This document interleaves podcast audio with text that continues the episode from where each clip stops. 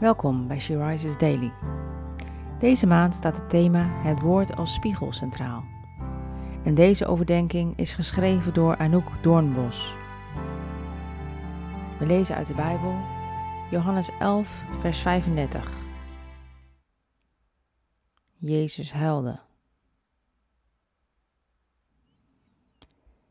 Jezus was werkelijk God, maar hij was ook werkelijk mens.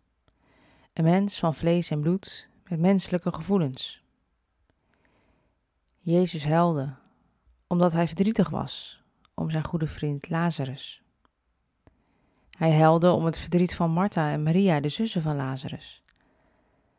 Hij huilde om de gebrokenheid in deze wereld. Maar ook huilde hij om jouw pijn, om mijn pijn. Jezus als geen ander weet hoe jij je voelt. Wat je ook meegemaakt hebt of waar je misschien op dit moment doorheen gaat, hij staat naast je. Hij is erbij en huilt met je mee.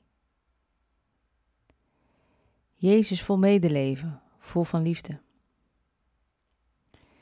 We zien de beelden voorbij komen, de oorlogsbeelden, mensen die hun geliefde achter moeten laten. Het maakt me verdrietig de hardheid van de mensen te zien. Het maakt me verdrietig te horen dat steeds minder mensen geloven in onze liefdevolle God. En het maakt niet alleen mij verdrietig. Het maakt ook Hem verdrietig. Onze liefdevolle God kijkt naar ons. Het maakt Hem verdrietig. Hij kent al onze pijn. Maar je mag op Hem vertrouwen. Je mag al je zorgen en verdriet bij Hem neerleggen. Hij zal je troosten. Hij belooft ons in zijn woord. Hij zal alle tranen van hun ogen afvegen. En de dood zal er niet meer zijn. En niemand zal nog verdrietig zijn, treuren of pijn hebben. Want de eerste dingen zijn voorbij. Het staat in openbaring 21 vers 4. Wat een hoopvolle belofte. Iets wat mij ten diepste kan ontroeren.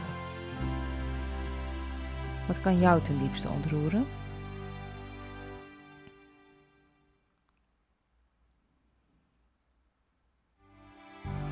Je luisterde naar een podcast van She Rises.